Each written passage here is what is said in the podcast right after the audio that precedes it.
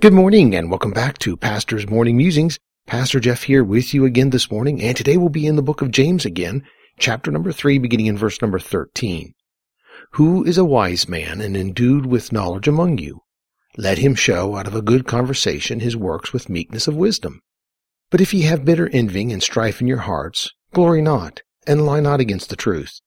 This wisdom descendeth not from above, but is earthly, sensual, devilish.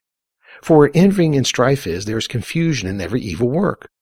But the wisdom that is from above is first pure, then peaceable, gentle, and easy to be entreated, full of mercy and good fruits, without partiality and without hypocrisy. And the fruit of righteousness is sown in peace with them that make peace.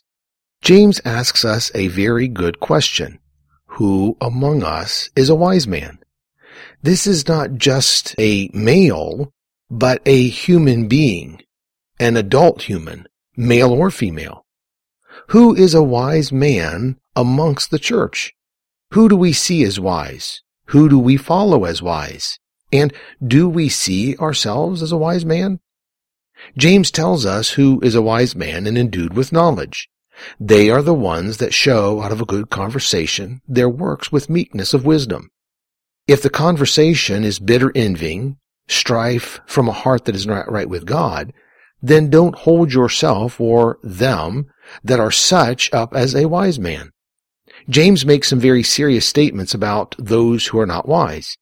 In verse 15 he says, This wisdom descendeth not from above, but is earthly, sensual, devilish. For where envying and strife is, there is confusion and every evil work. The wisdom we think they have is not from God. It is really from the devil. James called it devilish. The word devilish is defined as demon-like. This is some rough speech. Bitter envying and strife are demon-like. That is not from above, it is not of God, and it is not from a wise man who is endued with knowledge. What is the wisdom that is from above that we can see and know that a person who exhibits it is a wise man and endued with knowledge? James states in verse 17, But the wisdom that is from above is first pure, then peaceable, gentle, and easy to be entreated, full of mercy and good fruits, without partiality and without hypocrisy. And the fruit of the righteous is sown in peace of them that make peace. These traits tell us who we should follow as a wise person endued with knowledge. These traits, when held up to our own life, will reveal to us if our own hearts are right with God, or if we're living demon-like. I hope and pray we will all hold our lives up to the Word of God and make sure we are living as a wise person endued with knowledge from God. So let me leave you with this one last verse for today, Romans 12:18.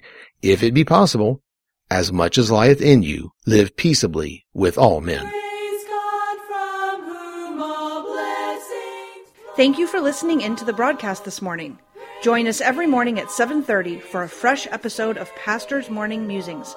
If you would like to listen to this musing again, please visit pastor-jeff.com. You can also contact Pastor Jeff by email at follow at pastor-jeff.com.